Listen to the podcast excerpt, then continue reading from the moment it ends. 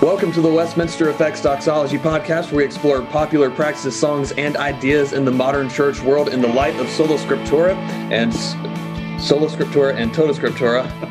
I don't even know what I'm saying anymore. I'm Cody. read it. I'm Cody Fields, the president of Westminster Effects. You can check us out and buy stuff at westminstereffects.com. Make sure you subscribe and uh, follow us on Instagram, Facebook, maybe Parler by the time this comes out. I don't know. That thing's kind of exploding, and I might as well jump on while we're at it.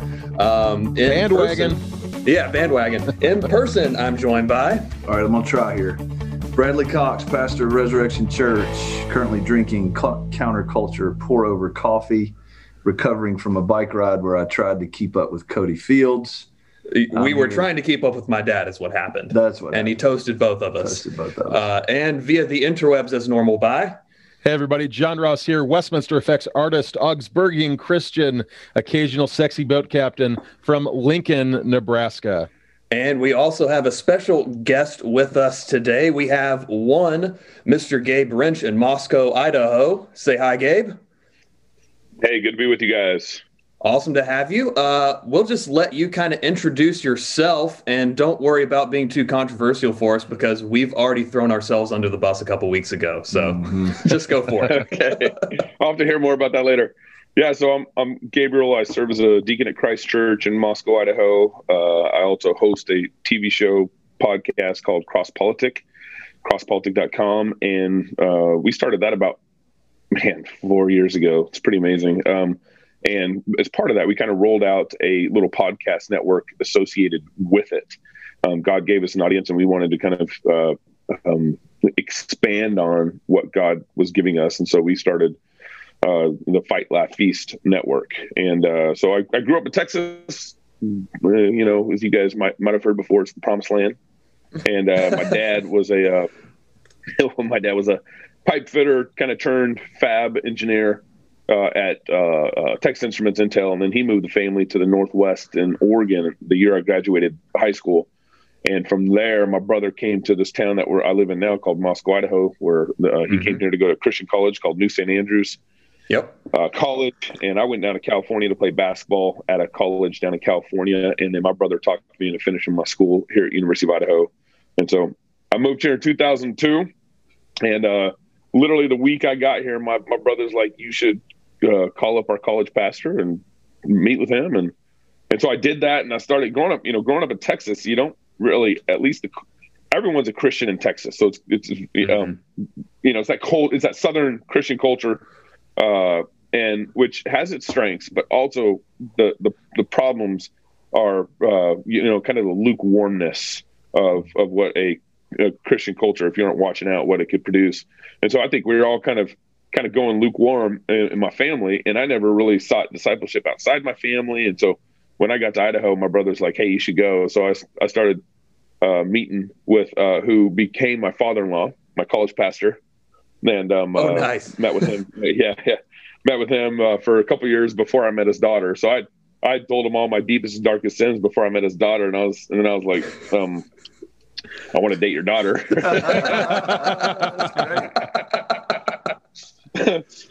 I got nothing to hide.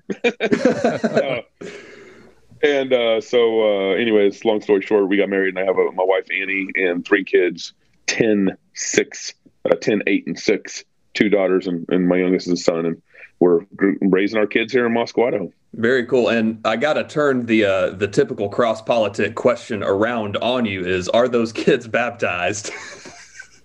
Yes, they, yes, they are. They got a good old fashioned Presbyterian baptized. Nice. yeah, good old, good old sprinkling, you know, good old sprinkling. I Yeah. can see I'm in good company. yeah, we uh we here at Res on the South Carolina end of the podcast are, are Credo Baptists, and every time, almost every time we have a Paedo Baptist guest, for some reason Bradley isn't on, and I get outnumbered by the Paedo Baptists. So, yeah, yeah, yeah. And if there's one thing a Presbyterian is going to do, he's going to argue about baptism.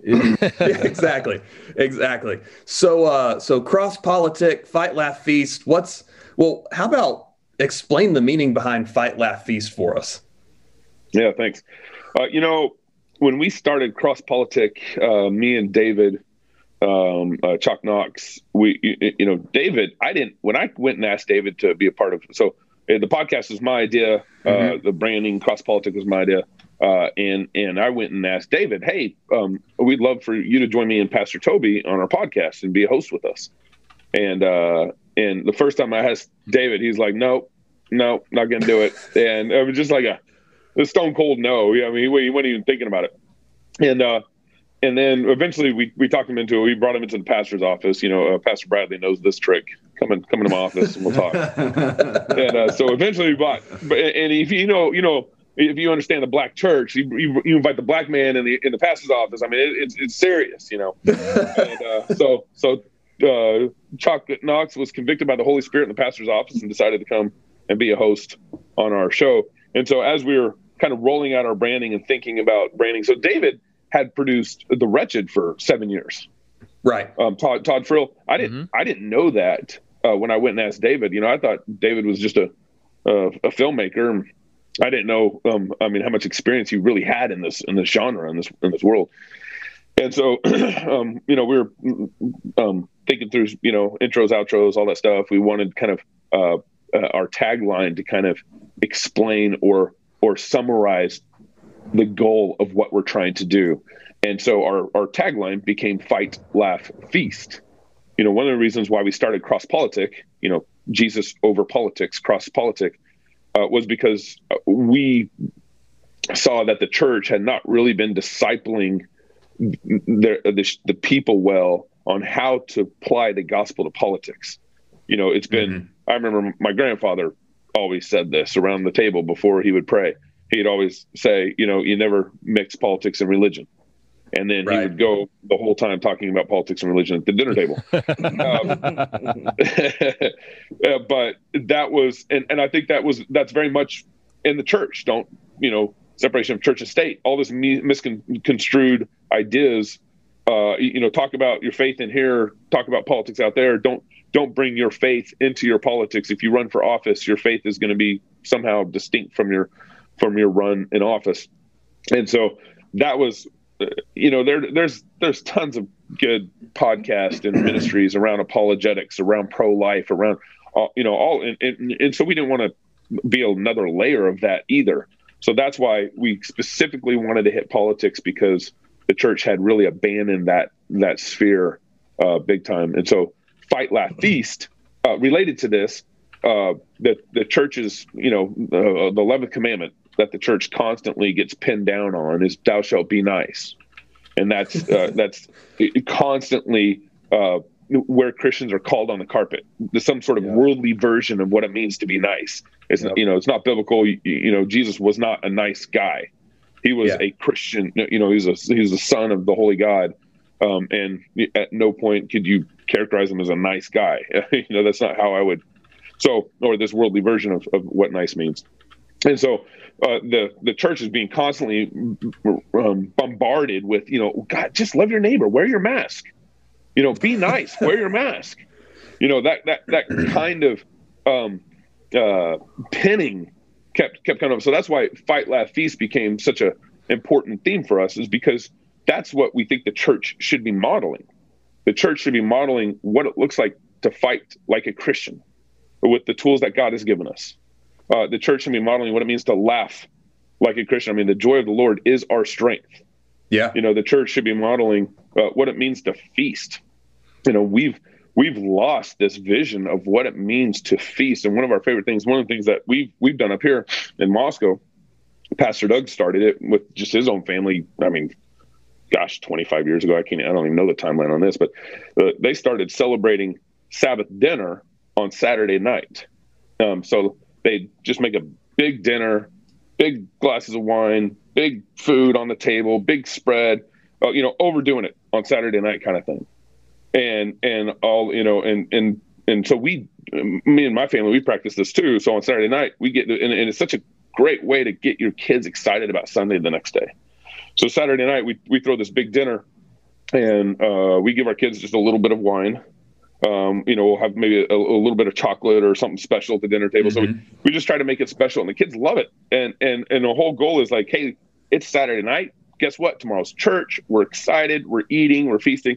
And so, it, um, learning that uh, fight, laugh, feast, I think, is really important.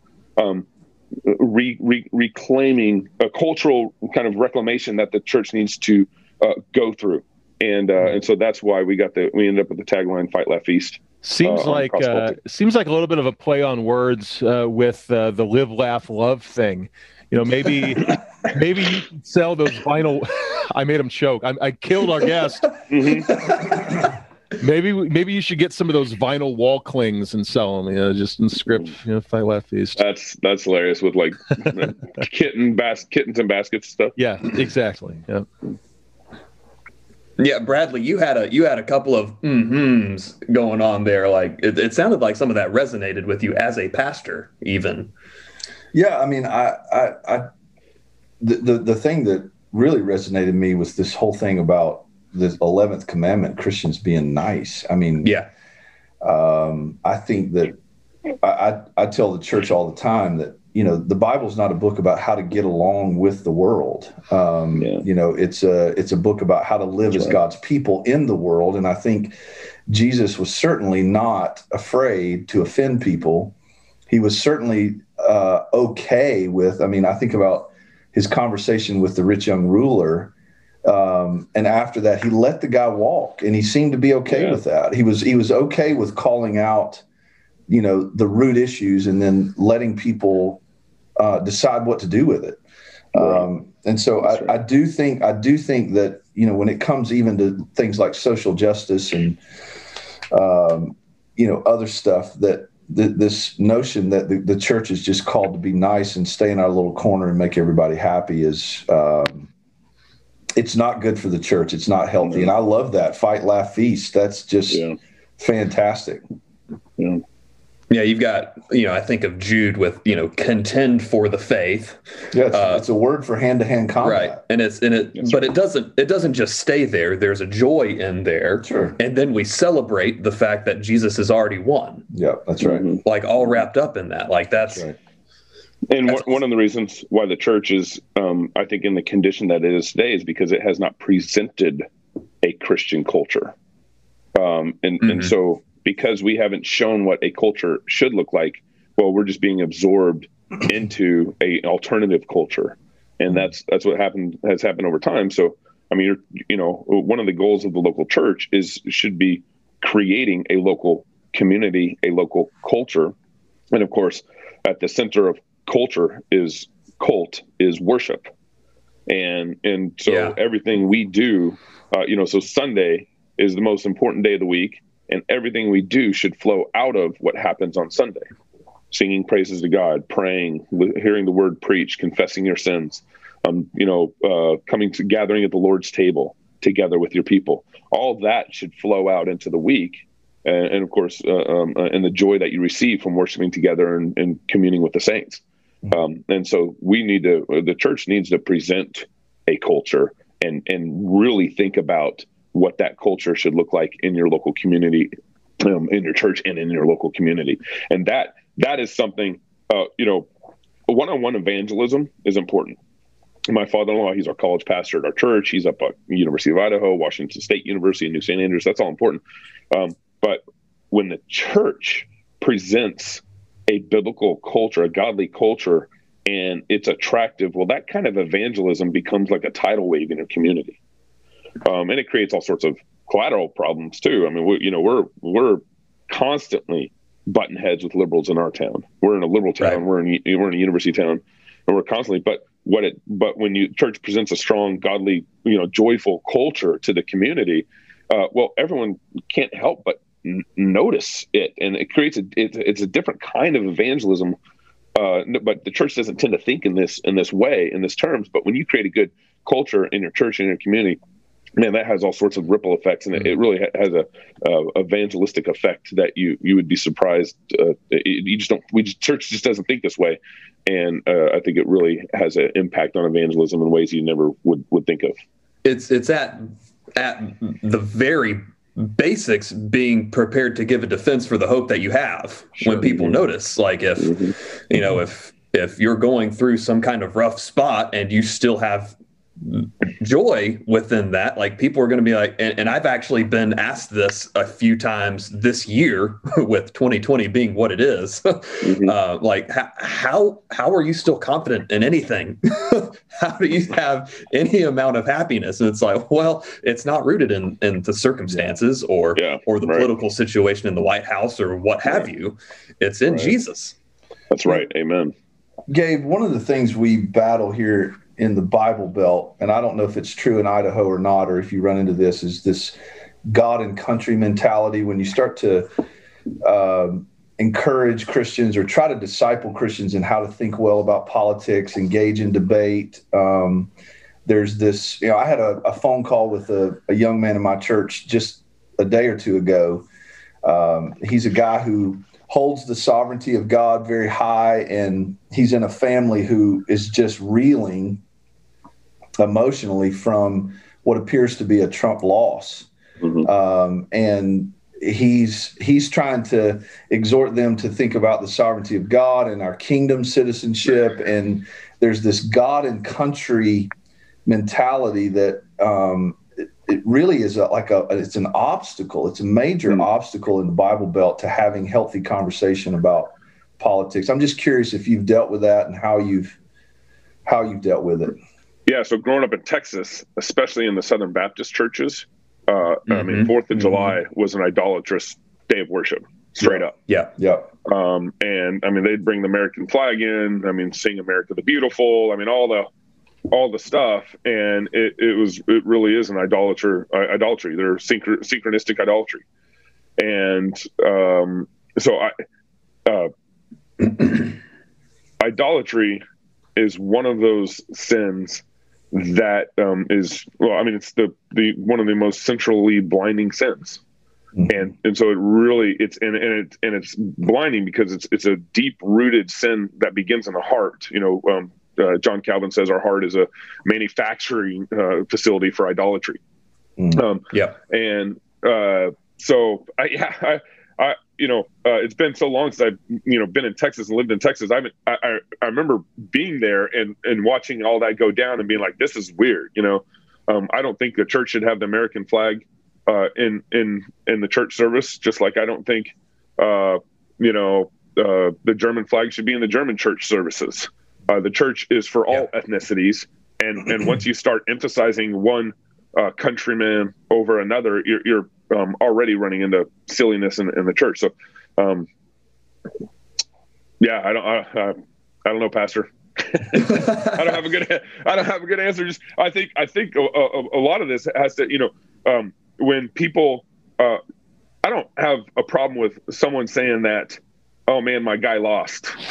There's right. nothing, you know, it's like, or, or right. my team lost, you know, that kind of thing. Um, but when when you're going days in and days out, uh, you know, and just uh, uh fraught over who's lost, well, I think then there's some deeper idolatrous issues starting to go on there. You know, our, we don't trust in kings, we don't trust in chariots, we don't trust in horses, we trust in the Lord our God. And no matter and and as Christians, we need to recognize that whatever president is is elected or corruptly elected, whatever ends up being found out. And, and this this if, and this will release in another week, so who knows what information we exactly. Yeah. What whatever happens, God is giving us that president. That's right. Now, mm-hmm. now, now if, even if God gives us that president through corruption, God is giving us that president. That's right. And, and that corruption just shows us how bad we are as a people. Yeah. That we get the kings, the Bible's very clear. We get what we deserve. Our elected right. officials represent us really, really well. Yeah. Mm-hmm. All that, all that, all that public corruption, if if it all turns out to be true, is all because that public corruption is in our hearts. Yeah. Right. It, blo- it blows me away that you know so I don't know if you guys are post mill, pre mill, whatever. I think you guys should be post mill. But, but uh, I've, I've gone. I was gone, wondering when that was going to come up. I've gone ahead and claimed. I've gone ahead and claimed post mill. I'm still heart. working on these two. okay, but regardless, um, if you're post mill or pre mill, um, look at how many Christians here are on the earth. How many Christians were on the earth when Jesus died?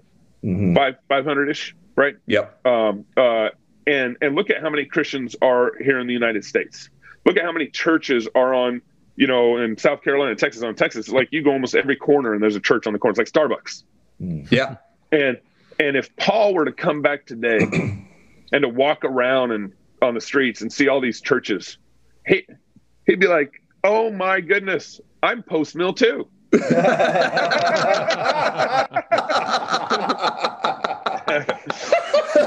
That's awesome.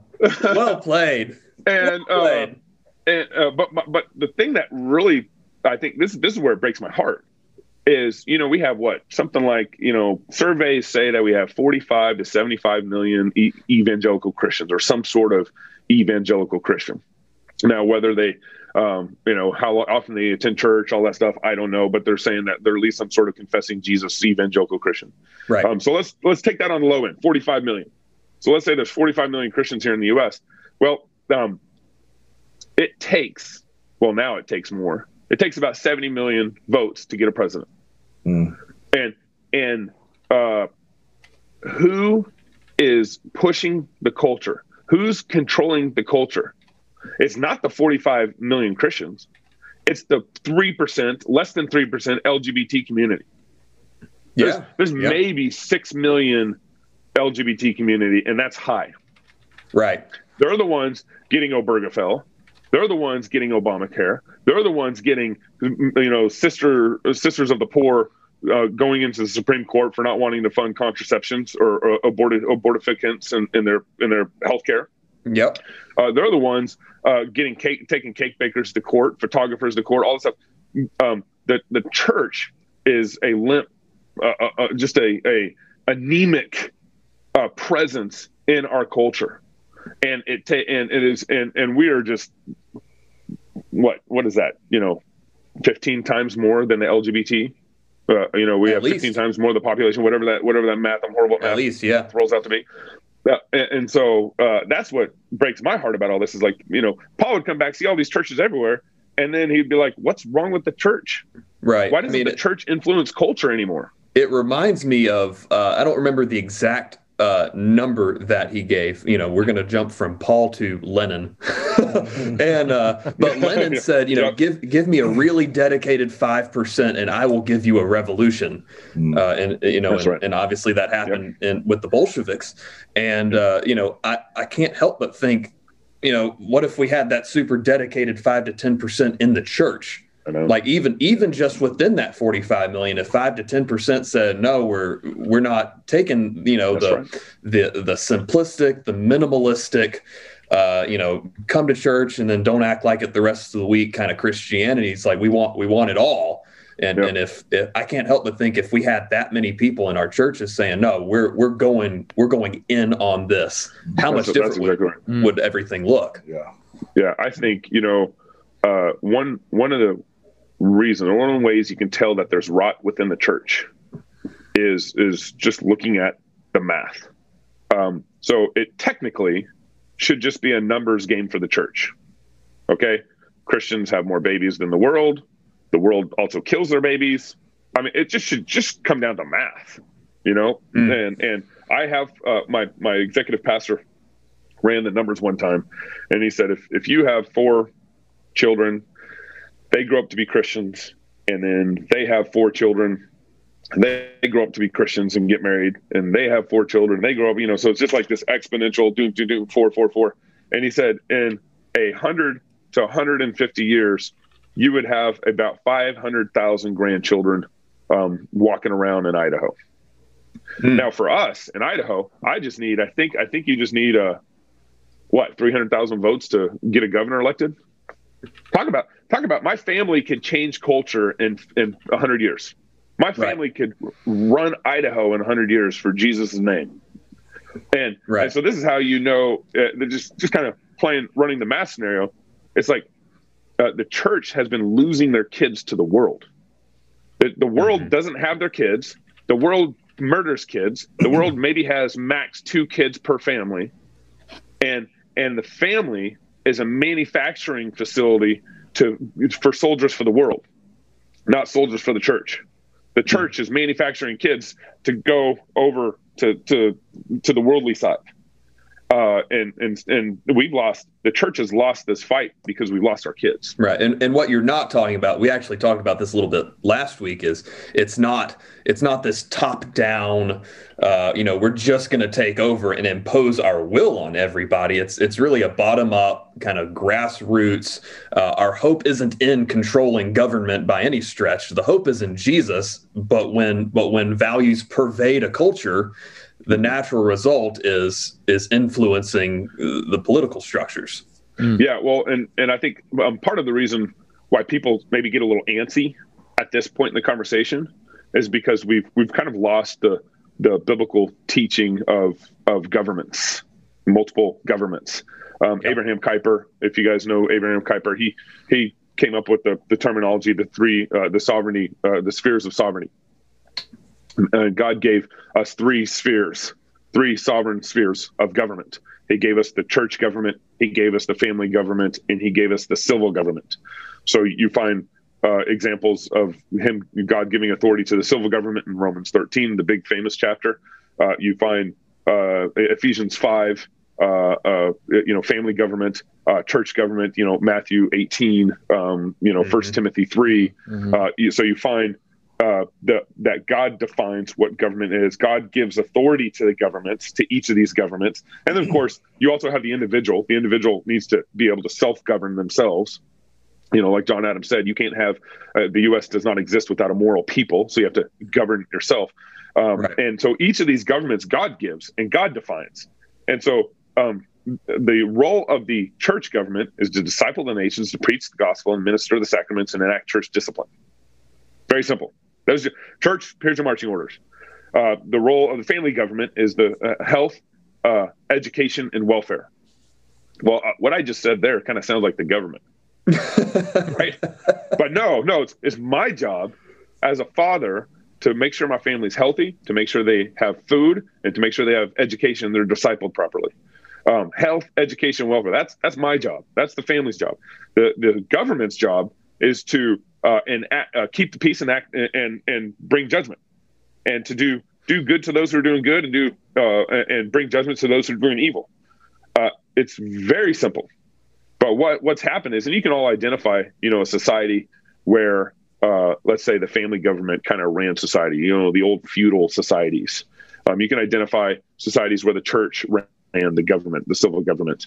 Um, you know, England, uh, Rome, all that stuff. You can identify societies where the government is overreaching, the civil government is overreaching in, mm-hmm. in there. So my pastor, his job is not to run for governor. His job is the pastor.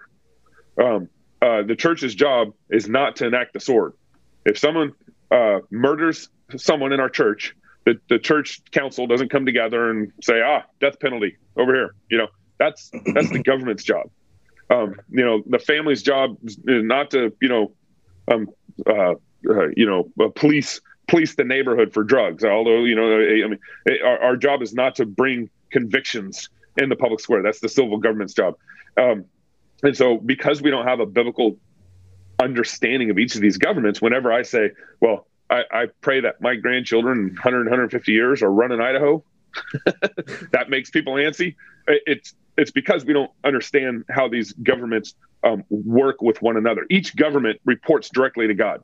The civil government reports to Jesus. The civil, the church government reports to Jesus. The family government reports to Jesus. We get our marching orders from Jesus, and then we work out the details with one another here on on mm. on earth. So um, that I think those the understanding governments in terms of spheres helps us understand. Okay, uh, how what is we want the gospel to take over everything. I, um, I want I want uh, Jesus to be Lord over politics. Why would I not? You know, one of the funny things in all this uh, is, you know, for the longest time, the secular world has kind of made fun of Christians for being legalistic. um, and they'll point to Leviticus. You know, you can't eat pork or you can't wear mixed cloth or blah blah blah. And look at you now, Christians, you silly Christians. And I'm like, man, if we're under living under Leviticus right now, I'd be happy. our, our, Levitical laws, the, the secular Levitical laws, are telling us to wear a mask. The secular Levitical yeah. laws are literally telling us to stand six feet apart from one from each other. The secular Levitical laws are a joke. Yeah, yeah. You know, God's God's law is a blessing. You know, and, and to look at to look at the secular world and and how legalistic they've gotten has been hilarious and all this. I will never uh, um, when a, next time the secularists make fun of Leviticus or or or you know whatever they perceive as legalism within the church, they're just going to get a big horse laugh from me next time. So.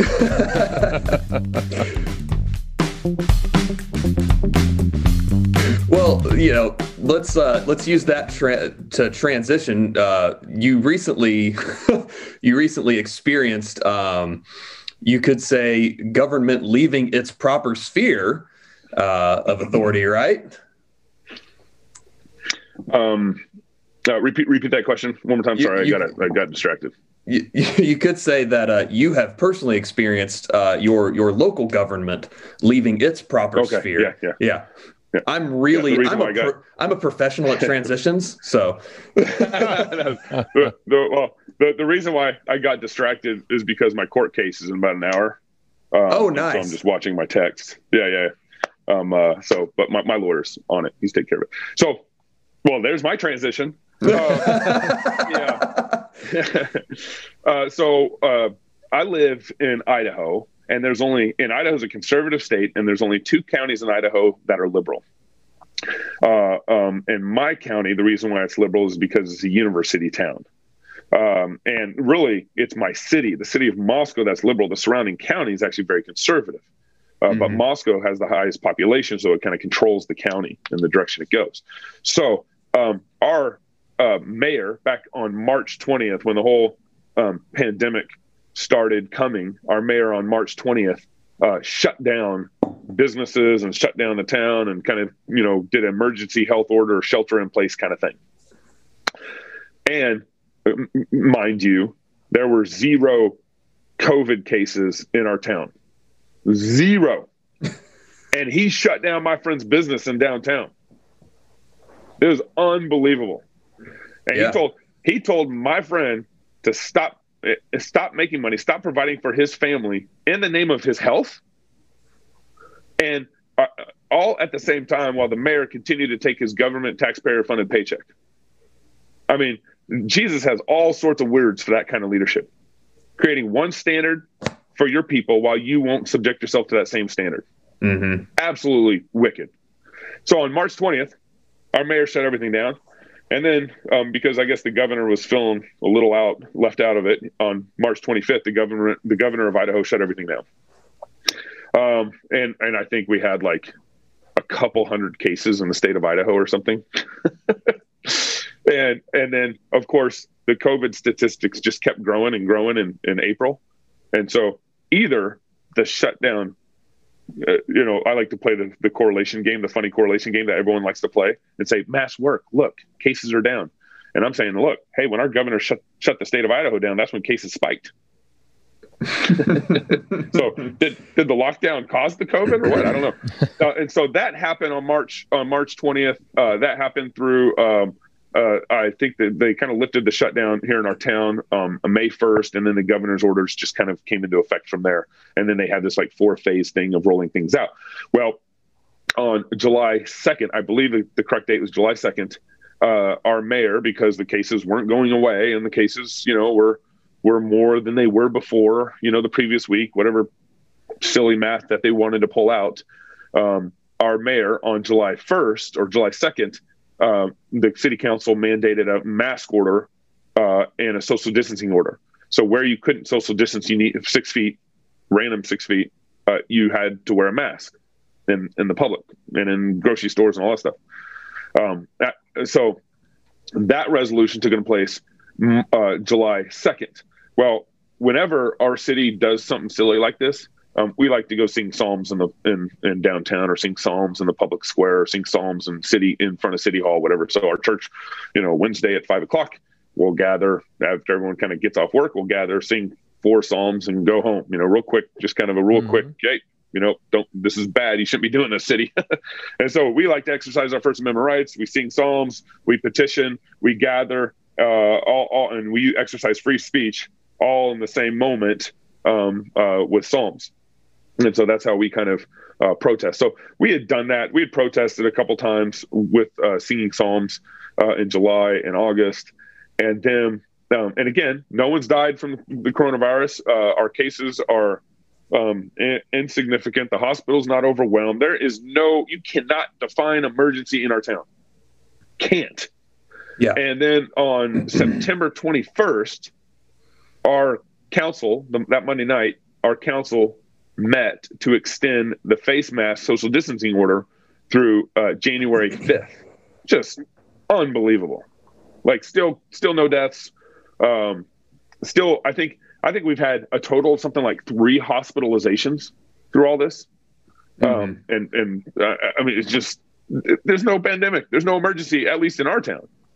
Right. Um, you know, the, the, the biggest part of the pandemic was the liberal governors sending uh, COVID patients uh, back into the elderly homes, where over mm-hmm. 15,000 elderly people died in New York because of Governor Cuomo's literal order to send uh, elderly COVID patients back to the elderly home so the hospitals wouldn't be overwhelmed. Right. He did that. It's like the pandemic has been from the awful decisions are that's the pandemic is our, our government. Um, anyways, so on September 21st, uh, they extended the resolution, and and the community was against it. They got uh, they got probably 800 1,000 emails against it, and probably 300 emails for it, kind of thing. They that the two hours of testimony. There's only two people who stood up and said we're for extending this order, and uh, and number of the community for two hours saying do not extend this order. So overwhelmingly, they were not listening to the community, and then uh, so our pastors on Tuesday. That so that was Monday. On Tuesday, our pastor said, "Well, let's let's go sing psalms again." And so we went to the city hall parking lot to sing psalms on Wednesday. And so on Wednesday, we get to the city hall parking lot to sing psalms, and there was uh, the chief of police and four or five officers waiting for us. When we arrived, they told pastor, "Hey, if they aren't social distancing or wearing a mask, you could get cited and you know, possibly arrested." And so there's about I don't know 200 of us, 250 of us in the parking lot. And the city had also spray painted circles down in the parking lot that were six feet apart. I mean, it's just, they used city money to spray paint circles on the city parking lot uh, that were six feet apart so they could have an objective you know scenario of of arresting these people. Well, at like, least they were objective gonna... on one portion of this, right? yeah, yeah, yeah, yeah. Exactly. It's like they're we're walking into this. They're trying to frame. It's just unbelievable how they're just trying to frame the whole scenario. So, you know, we start singing. Uh, we start singing Psalm 20, and uh, I mean the officers. As soon as we started singing, the officers um, uh, walked up to my mom. On the uh, me and my mom were just the closest. I was not cherry picked out of the uh, out of the um, audience. It was just we were just the closest for the officers, the first contact. So they walked up to my mom, and uh, and asked my mom, "Are you with this gentleman?" And my mom said, "This is my son." And then, and then the officers looked at me and my buddy next to me, Tyler. I put my arm around Tyler and I said, "But this is my friend." and obviously, signaling that I'm not social distancing, that I'm not um, wearing a mask, you know. and so the officer asked for my ID, and I said, and I, my response, and I, we had done this protest a number of times uh, nowhere since since July 2nd, since the resolution began, um, no one had even been cited for breaking the resolution. I think there were a couple warnings given out, and that was it. Mm-hmm. And so I didn't. I, I mean, uh, we went there to sing psalms and to protest and exercise our First Amendment rights. I didn't even think they were going to do anything. So they came up to me, and and I, I responded to the officer. I said, "Officer, you don't need to do this." And, and he asked for my ID again, and I said, "Officer, I have First Amendment rights to be here, doing what I'm doing. You don't need to do this. And they asked for my ID again, and I said, Officer, um, you uh, you know better than this. You deep down, you know this is wrong. And then he said, I, am I'm, I'm, I'm going to ask you one more time uh, for your ID. And so he asked for my ID one more time, and I said, "Officer, you don't need to do this." Man, um, it was unbelievable.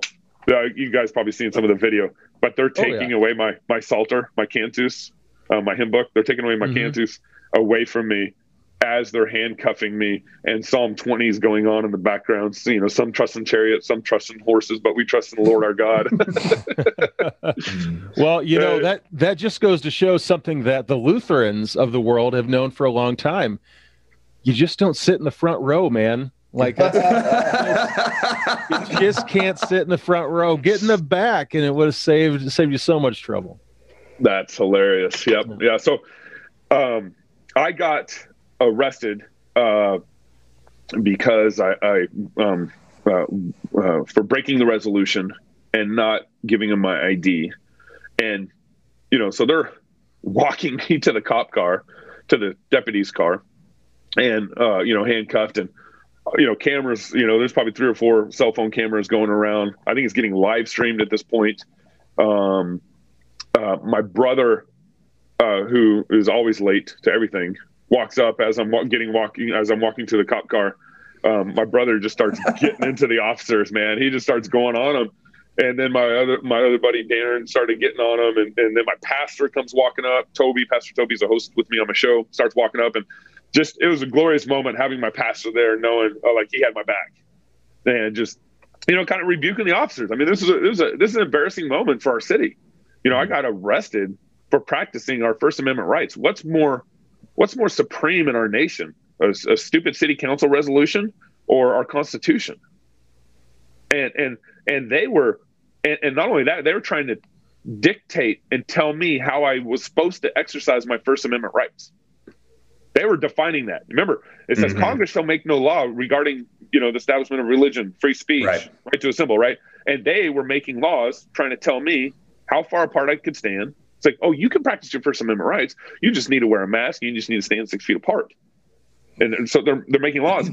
Um, and so I, I mean, um, the city council and our mayor put our officers in a stupid position. Absolutely ridiculous. Because the officers didn't obey the mayor. Well, who gets fired? Mm-hmm. Yeah. Right? The chief of police gets fired. So there's all sorts of pressure right. on our police to uh, enact this uh, dumb resolution, uh, and then not only to enact it, but to cite, enforce, and then arrest for it. Right. And so, uh, I, you know, it by the grace of God, if it went for videos there, nothing would have happened. I just would have gone to court, and I would have had to fight this in the court like I am now. But because of the video uh, evidence that went viral, um, uh, it was it, it exposed a lot about our city council, about their pride and their arrogance and their um, uh, inability to actually reason with the people. You know, they they enforce. They have the guns. The citizens don't have the guns. Uh, we we you know, and so they they create these dumb resolutions, and they just they you know they can't they keep asking why can't we just all get along? Well, it's because you have the guns, and so I think as Christians, you know, a lot of some of the some of the people have asked me, you know, why are you picking a fight on this mask resolution? Why the mask resolution? Why the mask resolution? Um, why not? Who someone asked me, why not seatbelts? Um, you know, the the government tells you to wear seatbelts. Why can't they tell you to wear masks? And and I'm like, I, I agree with you. I don't think they should tell you to wear seatbelts either. and, and but but now is it my choice to be stupid in the car and and am I dumb in the car if I'm not wearing a seatbelt? Yeah, I mean, uh, you know, seatbelts have been proven to save. Seat, um, you know, there, there's, um, but the government to tell you to tell you how they should be taking care of your health care, whatever scenario, is again goes back to that's the family's job. That's not the government's job. That the family's job is the, the, the government of health, education, and welfare. That's my job. And if I don't wear a seatbelt in the car, that's that's my call, not the government's call. And so, and if I could protest publicly wearing seat not wearing a seatbelt and, and protest and, and make some make some gain on that or or, or um, it's a strategic protest not wearing seatbelts i would think about how the best way to do that. Um, but mm-hmm. it's not strategic. It's not protesting seatbelts not strategic right now. The mask thing uh, that is strategic. Um, there's all sorts of uh, and, and one of the things that the church uh, needs to think through is is how can you engage where are the strategic points that you think the church can make some grounds in our culture and and and to hit those strategic points? And so you know uh, this inadvertently i think became a very strategic uh, pro uh, psalm sing for us and everything. And so that's uh, that's why uh, i think we've gained a lot of ground. Now the city council doesn't even enforce or cite anybody anymore. Uh, they totally backed off. The police force went back to educating people about the resolution mm-hmm. and that mm-hmm. kind of thing. So I went to jail and and uh yeah, how was booked, that? I was in cell block four for about two hours, and my buddy got who got arrested with me. Uh, you know, he's we're singing psalms in prison in jail, and and every officer that came up to me, I just took that time to preach at him. I was like, man, I'm going to get my money's worth out of this bond. I'm going to have to pay here in a minute. and and so every officer that came up to me they, uh, I was just getting on them. I was like, "You guys took away my First Amendment rights. You arrested me for the, you know, this is. You should be embarrassed. What just happened? Uh, you should be fighting. You should be fighting on my team right now. You should be fighting for my constitutional rights." And uh, the arresting officer came up to me, and he said, um, "Hey, just so you know, I'm uh, here's your citation. I'm not going to cite you for obstruction. I'm just going to cite you for breaking the resolution." And I responded to him, and I said, "Oh, so, so merciful, Massa." So merciful. and he did not like that. Not not salty at all about can't that. Imagine, can't imagine no. why. it, it, hopefully, hopefully it resonated. It's like you think that's mercy, master? Yeah. Like, like yeah. you're giving me a citation for not wearing a mask. What America do we live in, brother? Right. Unbelievable. Um, and so uh, as they're releasing me from uh, from the cell block four, uh, I'm sitting down, they're asking all these questions, taking my picture, you know, yeah, all that silly stuff. And I'm looking across the hallway. And in the office across the hallway, there's two deputies not social distancing and not wearing a mask. Two of them.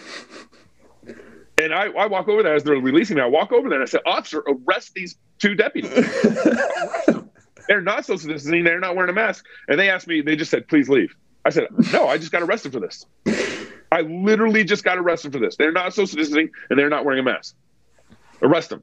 So they basically just they didn't force me out, but they forced they, they asked me to leave firmly, and and so I leave, and uh, and then after I leave, I call my lawyer up, and uh, um, um uh, my friend from uh, Alliance for Defending Freedom. He's not my lawyer, um, but I call my friend um, uh, from, uh, ADF. He's not with ADF anymore. Um, he's moved on, but I call up and say, "Hey, man, my producer, my Chuck Knox, my other host, he, he wants me to go to the studio right now, and he wants me to go live with with our with the show right now, Wednesday night after I got out of jail. So I was in I was in jail for two hours. Afterwards, um, my buddy uh, Chuck Knox, he says, "Get in the studio now. We're going to go live." And so I'm, I'm walking over to the studio, and I'm I'm talking to my my buddy ADF, and I said, "Hey man, should I go live with my story or not?" And he said, "You know, if I'm your marketing director, you say everything." If I'm your lawyer, you say nothing. and so we knew. Uh, so we, you know, I made the calculations, and we knew in that moment that we we think that the narrative was the most important play. Um, and so we, uh, you know, went live uh, with that show. That show blew up, went all over the place, mm-hmm. Uh, and we detailed the arrest. We had video evidence of what went down, and just kind of walked through what was going on and everything. So. Um, I, I think Christians from all over were encouraged from what happened you know, I, I feel like, you know, um, I'm helping in some sense, help helping John MacArthur and what he's doing in California in some some level. I mean, John, what John MacArthur is facing is a lot more difficult than what I'm dealing with. I I'm mm-hmm. right now. I got a misdemeanor for not social distancing and not wearing a mask. I could get a thousand dollar fine up to six months in jail. Um, right. You know, so I you know, so we're fighting this in the courts, and you know, uh, there's a you know, by the grace of God, it all be dismissed and everything here, and hopefully the next week or two. But um, they could that there's a lot of pride in our council and in our mayor regarding this resolution, so they could tell the city prosecutor to take this all the way to trial, uh, and I wouldn't be surprised if that happened. So. Yeah, yeah, I will say one it was kind of funny. My my wife, like I've I've listened to Cross Politic and most of the Fight Laugh Feast stuff for a while, and uh, like in in the bullpen has become my favorite sports podcast. Period. Yeah. Uh, yeah, Mark so Dewey good. just does such a, a good job with that, and I recommend it to people all the time. But I've been I've been listening to you for for a minute, and um, and my wife will hear me listen, and but she was and Bradley Bradley knows Kristen pretty well. Like she's normally you know, pretty even, mm-hmm. really sweet. She was pissed. Yeah. she was absolutely livid, and she has been binging cross politic ever since. uh, but at the same time, Bradley, uh, like we we've been we typically go through like preach straight through books of the Bible here at, at Resurrection. And uh, it kind of like some of this kind of reminds me of you know what what we addressed in First Peter three of you know when when they arrested you, you didn't start throwing haymakers, you didn't start chucking Molotovs at at their at their police cars. It's like do what you got to do.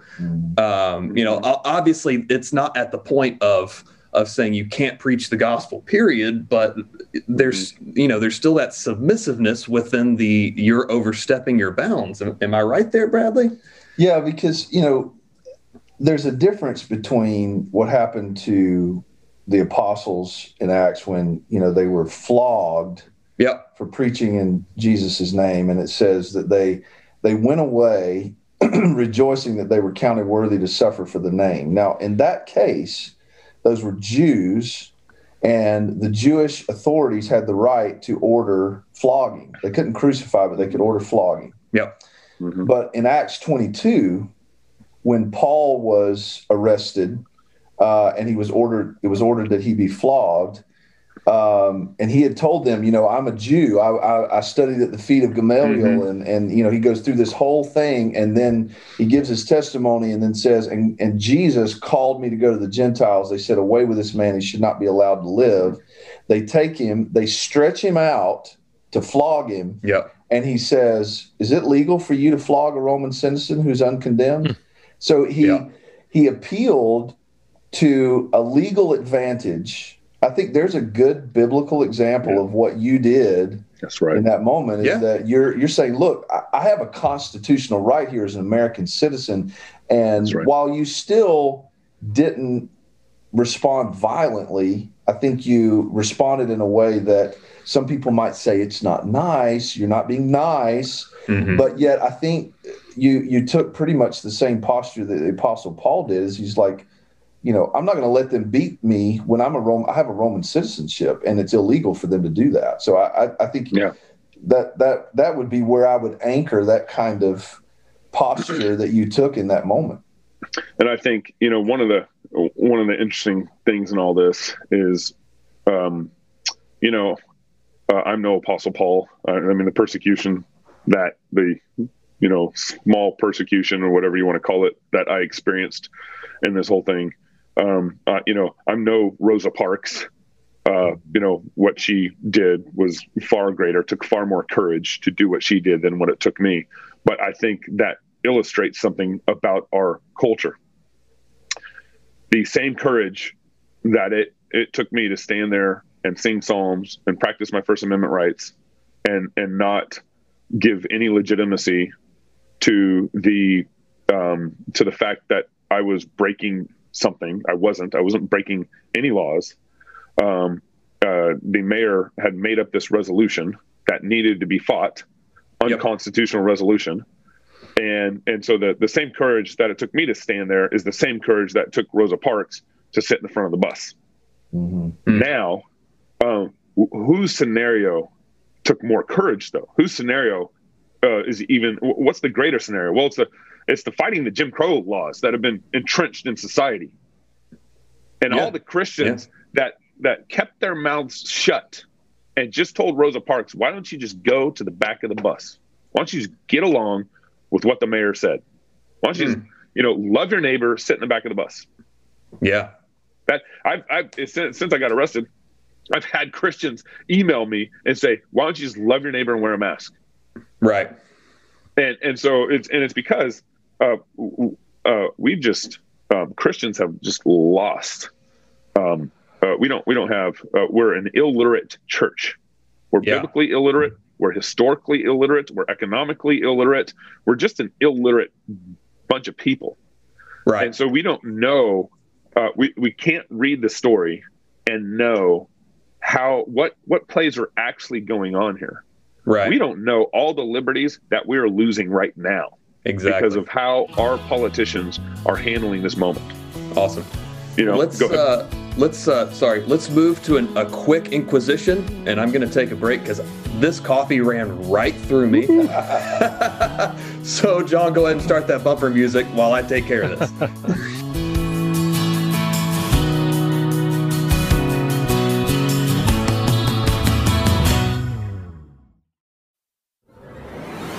All right, and this is the Inquisition where you, the listener, uh, get to ask us questions, and my co hosts haven't seen these beforehand unless Bradley cheated and looked at the page before, but you, this is via a weekly post in the Westminster Effects Doxology Podcast Lounge on Facebook. We're just going to pare this down to two because we went a little long in that first segment.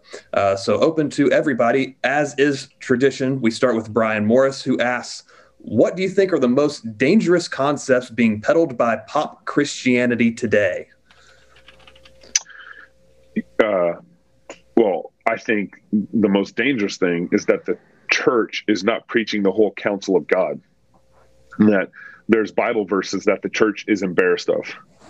Um, I yep. mean, you know, Ezekiel 23. You know, when's the last time you've you heard that passage preached on? you know, um, and and I so and I think related to that is that the church is embarrassed or uh, scared of preaching on certain subjects. Right. Um, you know preach against the home sin of homosexuality and watch what happens to your to your church. Um, and the reason why something would happen to your church is because something happened to your people inside your pews. The people in your church would have a difficult time with that sermon. Um, so i think uh, um, we say jesus is lord over all but we don't believe it and and it's and it's because of we just don't believe the whole counsel of God. Yeah, yeah, I can I can definitely resonate with that. Good answer. What you got, Bradley? Um, I, I think that um, God, there's so much I could say. um, I think that it's similar to what Gabe is saying. I mean, the the soteriology in the church at large bothers me a lot. I mean, I think mm. the this stemming from the the revivalist movement, um, you know, under Finney and then Billy Graham is this, you know, decision for Christ and uh, the yeah. way we treat conversion, uh, the way we treat regeneration, the way it's talked about, the language that's used, really dumbs it down in a lot of cases to a New Year's resolution, um, a diet you're going on uh, I'm going to put my Jesus on, and it doesn't doesn't even get to uh, even a smidgen of the depth of what the, the, New Testament has to say about salvation, what it is, and and how it happens. And so I. I could probably say some other things, but I'll leave it at that. and and I think I would I would bounce off off both of you, um, where uh, and and I especially heard this uh, in one of those man on the street segments that the White Horse Inn used to do. Mm-hmm. Is, is uh, you know, both of those kind of coupled with the fact that uh, so many so many particularly in the attractional, you know, just kind of do some self help kind of thing, they just assume that their people are idiots. um, like I, I, tell the people in, in our small group all the time, like you are capable of grasping uh, deeper, richer theology uh, than you think. Mm-hmm. You know, you're, you're capable of comprehending uh, the doctrine of the Trinity better than you think. Yeah. E- even though the, the doctrine of the Trinity should blow our minds, right? But but this assumption that uh, basically wallowing in mediocrity uh, for 30 or 40 years of, of a Christian walk is normal. Yeah. Yeah. You know, and I, I think it's that emphasis on lifestyle Christianity, and that's not specifically directed at Todd White, although he is, he is he is no exception. But that self help lifestyle Christianity, where uh, scripture is presented in a way that makes the result of sanct- uh, of sanctification, the fruit uh, more important uh, than the gospel that actually watered the plant that produces the fruit. Uh, and so certainly right in in line and that's you know very dangerous. One another thing that that I would add on to that is a proper understanding of the third person of the Trinity of the Holy Spirit, and I think this could be either end of maybe it's not a spectrum, but we could certainly picture it that way, in which one side we have uh, people like uh, those in the Lutheran Church who are like too afraid to be like um, uh, to talk too much about the Spirit and are, are very much um, technically continuationalists by creed, mm. but cessationalists by practice and understanding. Uh, and are just just afraid of what that means because it's it's mysterious and no one's ever told them about it. So it's like no. Uh, uh, and then there's the other side where you know we have to invoke the spirit to come join our presence. Otherwise our worship isn't valid. And you know fill uh, fill up our this space with your presence and gold dust and tears and fairies and whatever. I i think that fairies. that and i don't really think this is pop culture christianity but what i think it is is an out of touchness with a proper doctrinal understanding of the person and work of the Holy Spirit, um, which is probably a result of uh, Gabe not preaching the whole counsel of Scripture and the whole counsel of God, um, of Bradley going through uh, the uh, you know the watered down lax soteriology uh, or not addressing it at all. Uh, you know, all of those things work together when you have a proper scriptural full understanding of this.